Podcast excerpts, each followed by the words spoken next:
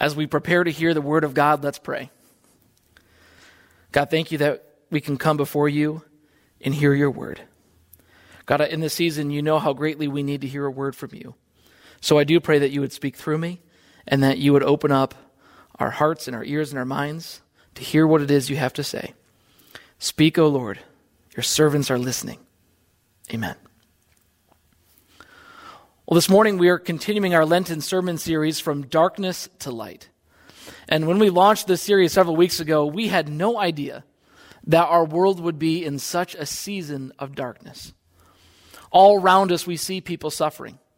People suffering from the coronavirus, people suffering from their loved ones being sick, people suffering from loss of work or income, people suffering with anxiety and stress and depression and just the being stir crazy and cabin fever going on.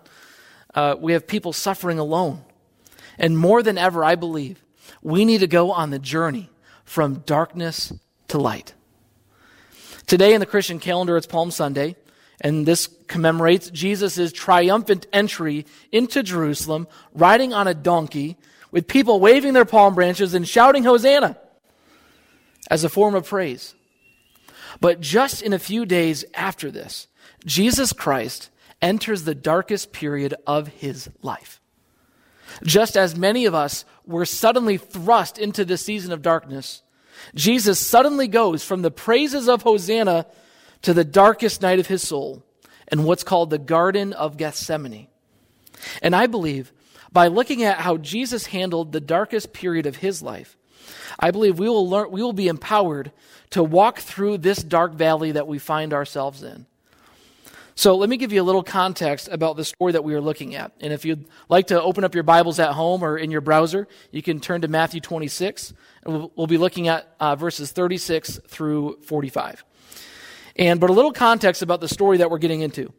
Jesus had just entered, entered Jerusalem as the coming king, and he's getting the, the praises of the people with Hosanna.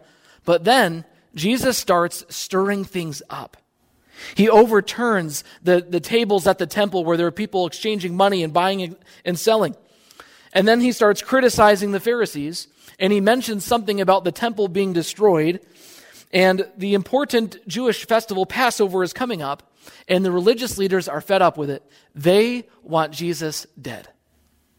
And so one of Jesus' closest friends, one of his disciples, Judas, agrees to betray Jesus for a price. Then the disciples go to the upper room to celebrate the Passover meal, what we know as the Last Supper. And Jesus tells his disciples that they're all going to deny him and run away. But Peter and the other disciples along with him, they say, No, Jesus, we will never disown you. We will never deny you. And that's where it brings us in the story to our text today, Matthew 26. Then Jesus went with his disciples to a place called Gethsemane and he said to them, Sit here while I go, while I go over there and pray. And he took Peter and the two sons of Zebedee, that's James and John, along with him. And he began to be sorrowful and troubled. Then he said to them, My soul is overwhelmed with sorrow to the point of death. Stay here and keep watch with me. We'll pause there. Jesus, right now, is facing the darkest time of his life. And he has this brief period in the Garden of the Gethsemane where he's just left the Last Supper and he is about to face his betrayal and arrest and suffering. And it's beginning to dawn on Jesus what's about to happen. And so I think there's some lessons that we can, we can draw from this story. How did Jesus face the darkest trial of his life, and how can we face the seasons of darkness that we find ourselves in? Well, the first thing I want to point out from this story is that Jesus, in fact, faced immense suffering. Number one, Jesus faced immense suffering. After the Last Supper, Jesus goes to what's known as the Garden of Gethsemane. Now, this was an olive tree grove on the Mount of Olives that's very close to Jerusalem. And actually, when I was in seminary, I got to go to the traditional site of the Garden of, Gethsemane. And there still is a grove of olive trees there. There may not be the original ones.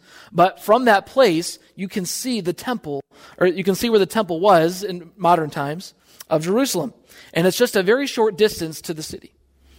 And Jesus, after he leaves the Last Supper, he realizes he needs a place to pray. And we're going to talk about that a little bit later.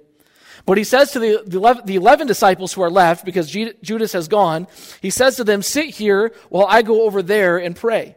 And then he takes Peter and the, and the two sons of Zebedee, James and John, along with him. And he began to be sorrowful and troubled.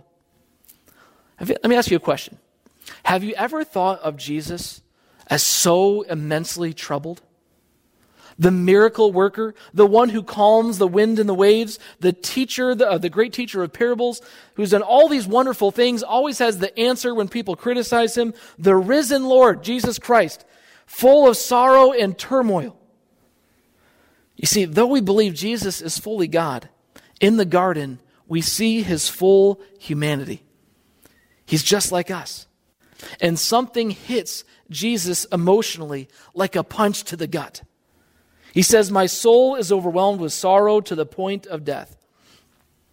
You know, whenever uh, me and my brothers would do something crazy or something dangerous, my mother would say, You had me worried to death. You had me scared to death about what was going on. We kind of use a similar expression, don't we? And Jesus is saying, I'm overwhelmed to death.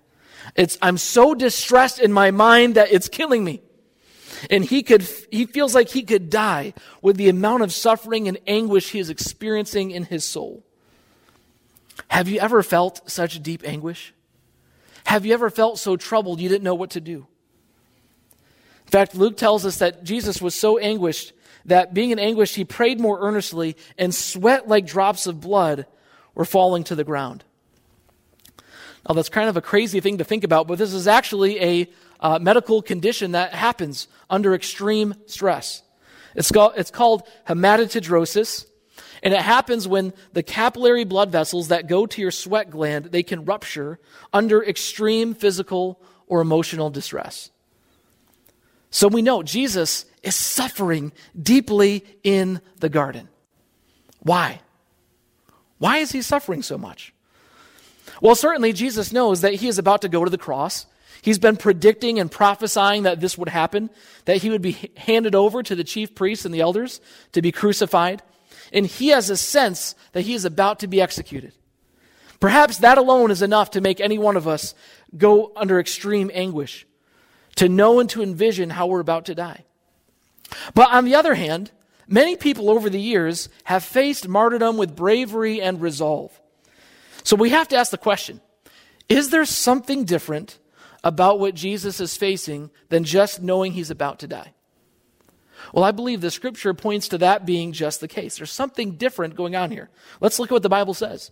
Verse 39 Going a little farther, he fell with his face to the ground and prayed, My Father, if it is possible, may this cup be taken from me. Yet not as I will, but as you will. Now, Jesus is asking for a cup to be taken away. Now, this cup is not just a way of saying, may this situation be taken away. May my, may my suffering be taken away. Because all throughout the Bible, the cup is used as a symbol for the judgment of God upon, e- upon evil. It's called in the Bible the cup of his anger or the cup of his wrath. Let me give you one example from the Bible in Psalm 75.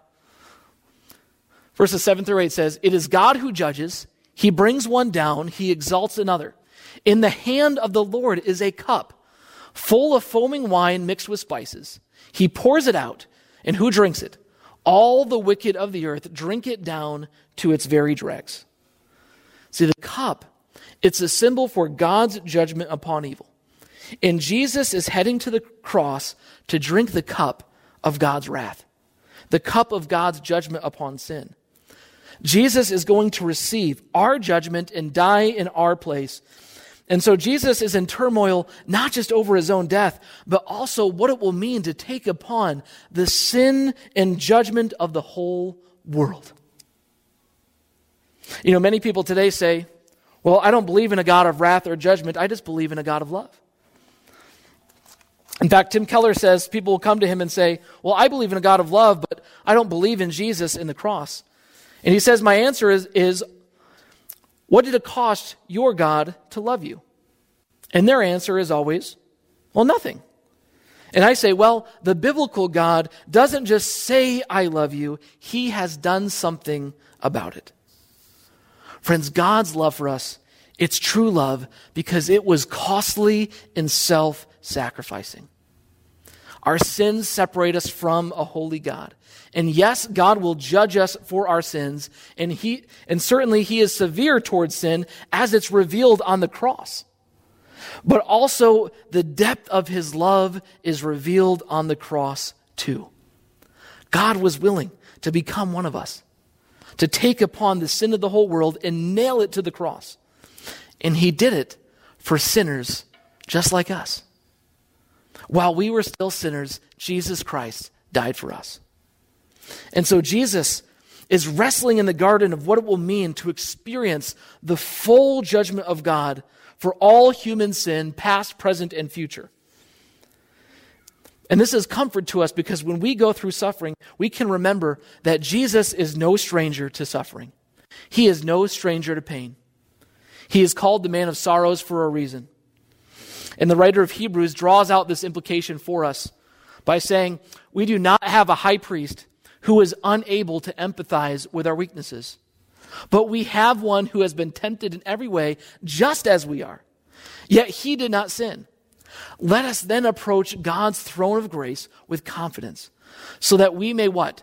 Receive mercy and find grace to help us in our time of need. Jesus knows our suffering.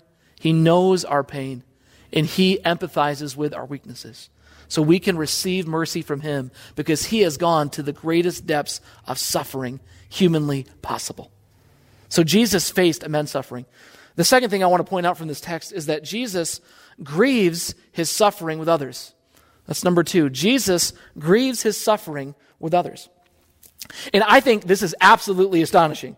The Son of God, the one who had uh, no break in his relationship with God. There was no sin separating him. He always had connection with the Father.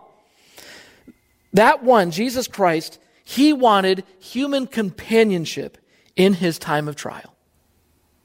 And so he invites the 11 disciples to come to the, the Garden of Gethsemane. But then he invites Peter, James, and John to come with him further. The whole group was not invited. Uh, they had 11, so the group was bigger than 10 that was against the CDC recommendations. So Jesus did a little bit of social distancing there and said, You guys stay over here. I'm taking Peter, James, and John with me, and we're going over here.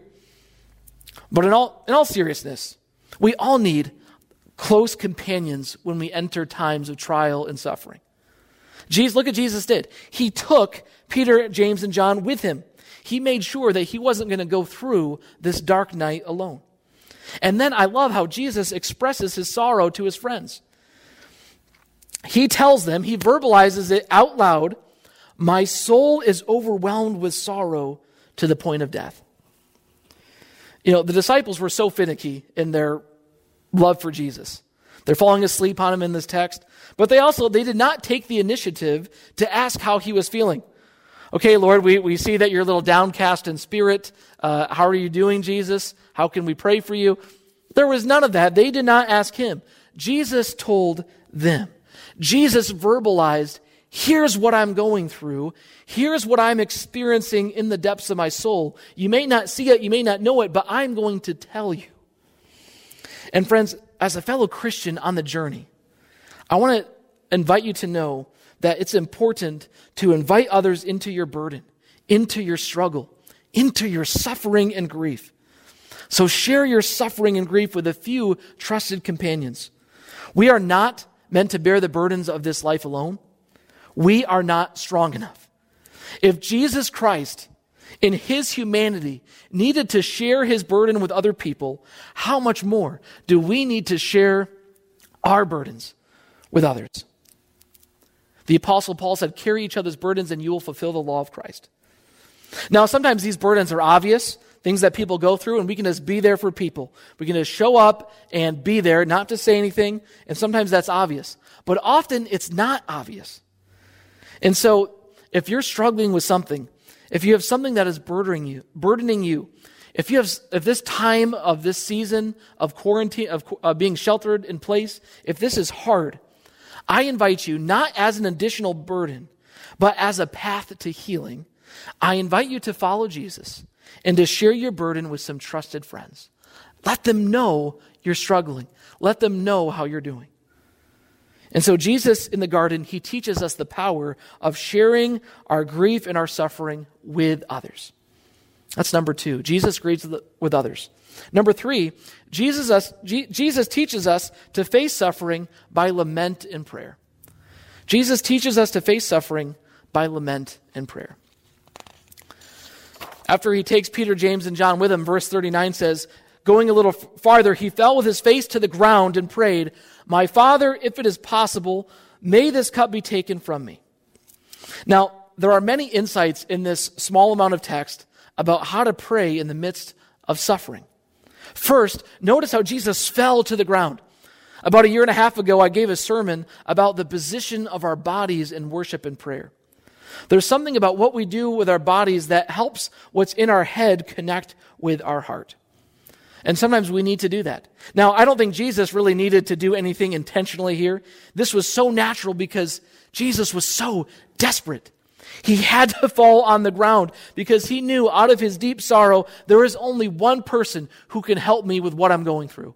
It's so deep, it's so full of anguish, I have to fall on my face to the one who can help.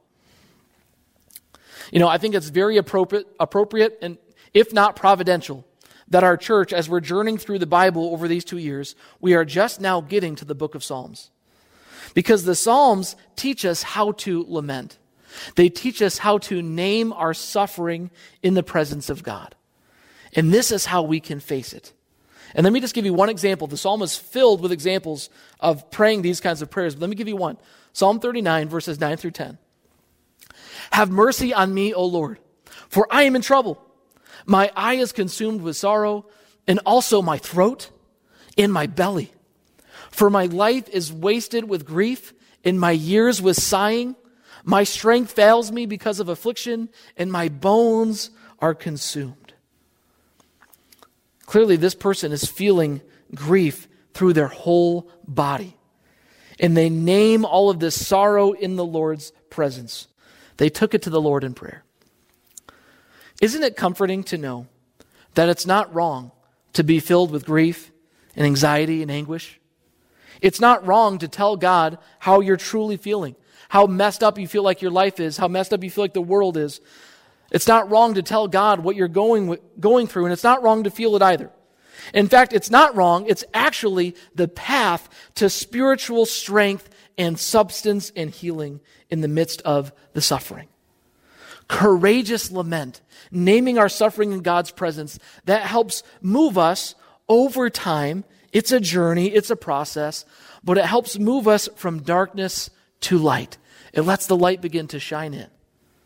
So Jesus falls to his knees and then he prays, My Father. So in prayer, we start by acknowledging who we pray to. Jesus taught us to pray, Our Father, right? And so we start off by remembering He is our Father, a good Father who loves us, who cares for us, and who is concerned about our every need. So Jesus goes to His Father, then He says, If it's possible, May this cup be taken from me. May this judgment of the whole world be taken from me. If there's any other way to save humanity, let me not bear it. If there's another way in the divine plan, let there be another way. And we know the answer that Jesus got back. It's not possible. There is no other way. The Bible says there is one name under heaven by which we can be saved, and that name is Jesus Christ. He is the way, the truth, and the life.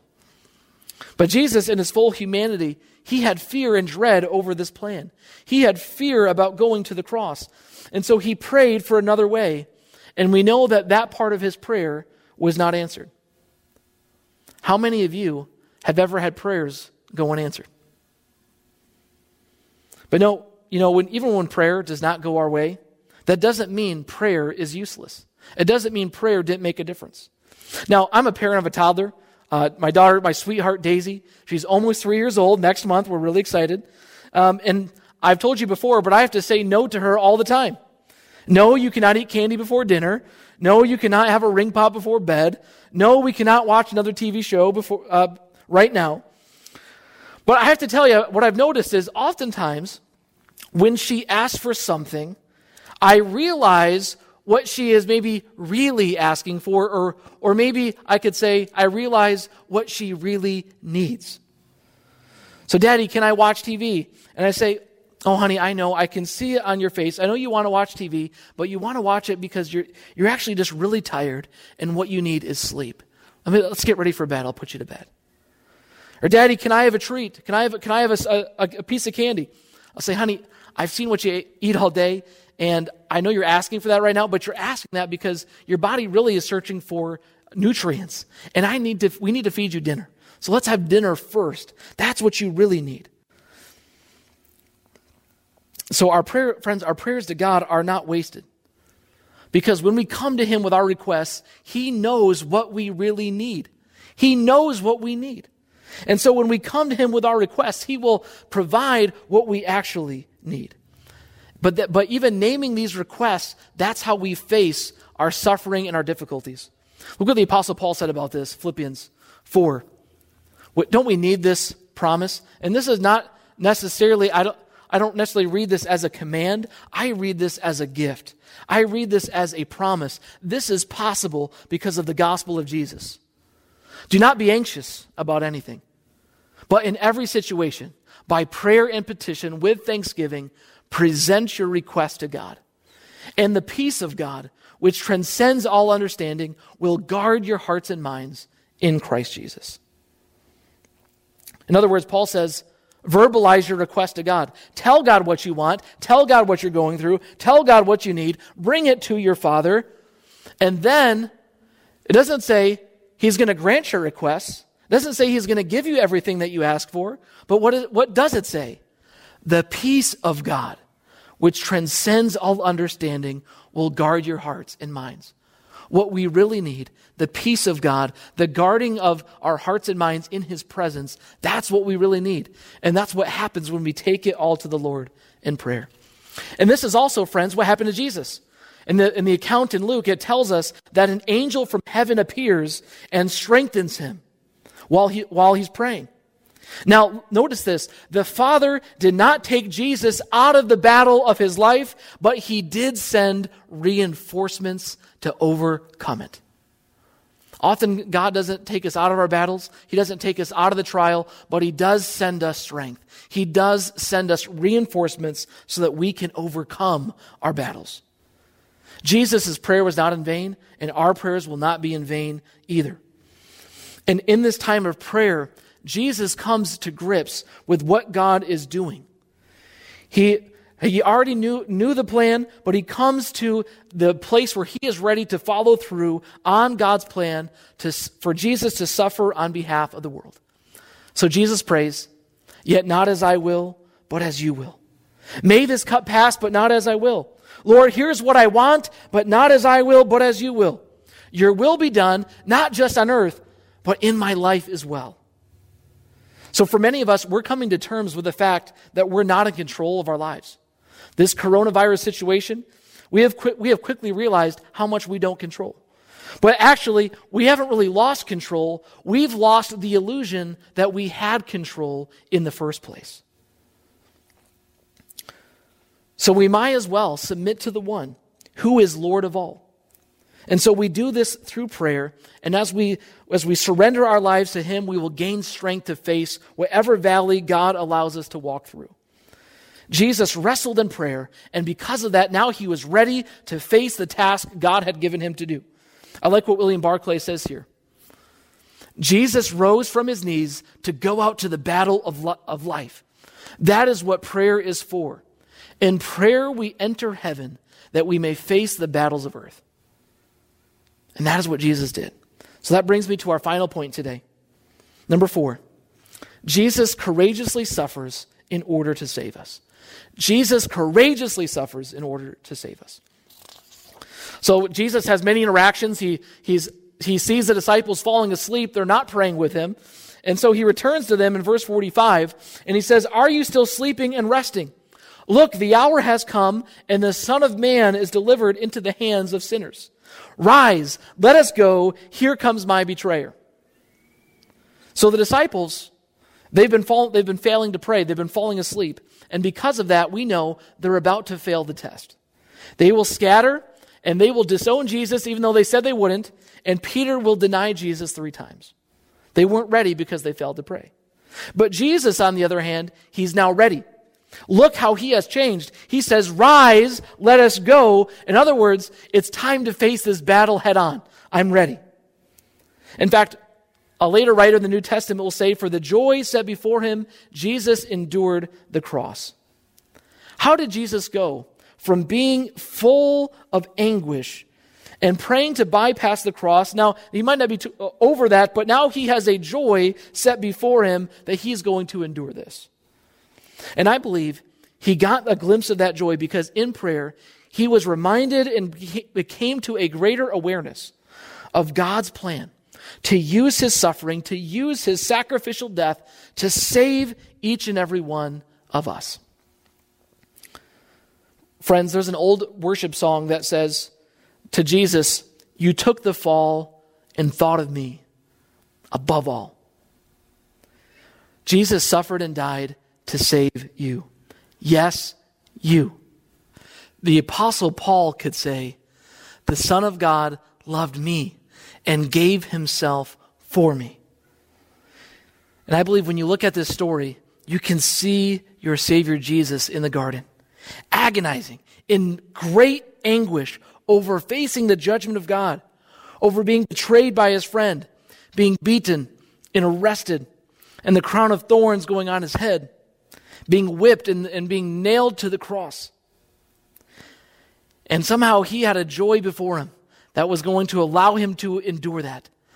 And that joy was knowing that he, by doing that, would save you that He would provide the means to reconcile you to God. He loved you and gave Himself for you. He received our penalty. He died in our place. He died our death so that we might live a new life with Him forever. You know, I think lately we've all been coming to grips with the reality of death. That we or someone we know could, could die suddenly. And perhaps you've wondered, what happens after this life? What happens when we die? Where, where do we go? Well, the Bible says we will stand before God. We will meet our Creator, and there will be a judgment for the things that we've done in this life, whether good or bad. But the good news is, Jesus died in our place. He took the condemnation of the sins that we would have received, He took them instead, so that we could have eternal life with God. And when you believe and trust in Christ, we are brought into relationship with Jesus, and we are saved forever. And not only does the cross, friends, save us for eternal life, but it also empowers us to face this season of darkness that we are in right now. And I've been meditating on Romans 8, and I want to bring this word to you. Look what this says. Because of what Jesus has done, who shall separate us from the love of Christ? Shall, tr- shall trouble or hardship or persecution or famine or nakedness? or danger or sword or the coronavirus or, or sheltering in place or anxiety or stress or any of these things. No. In all these things, we are more than conquerors through him who loved us. For I am convinced that neither death nor life, neither angels nor demons, neither the present nor the future, nor any powers, neither height nor depth, nor anything else in all creation will be able to separate us from the love of God that is in Christ Jesus our Lord. Nothing can separate you from the love of Jesus. And his love will sustain you through, through all the situations that you face. In him and in his love, we are more than conquerors. We can overcome anything the world or the enemy throws our way because of Jesus Christ. That's the good news we have, friends. That's our hope. Let me recap what we've said today. Jesus faced immense suffering. So, friends, take courage that Jesus can empathize with all of your suffering and your pain, and he's ready to help. Jesus also grieved his suffering with others. And so I want to ask you, who do you need to share your burdens with this week? Your, maybe your care group or small group, that's a great place to start at church. Uh, but don't journey this season alone and don't struggle alone. Invite someone to share your burden with you. And Jesus also, he faced his suffering by lament and prayer. And so I want to ask you, what are you turning to these days to deal with your stress and worry and your fear? What are you turning to? There are many things, many things that we can do that uh, provide enjoyment, but I want to remind you that God is the only one we need. And He is the one who provides what our souls long for. And finally, remember that Jesus courageously suffered to save us. And so I want to ask you who needs to hear the good news of Jesus this week?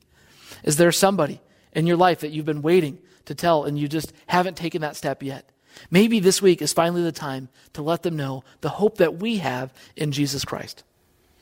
So, brothers and sisters, as you go through this season of darkness, look upon the Savior in Gethsemane. He knows, He understands, He deeply loves you. And nothing at all can separate you from His life giving love.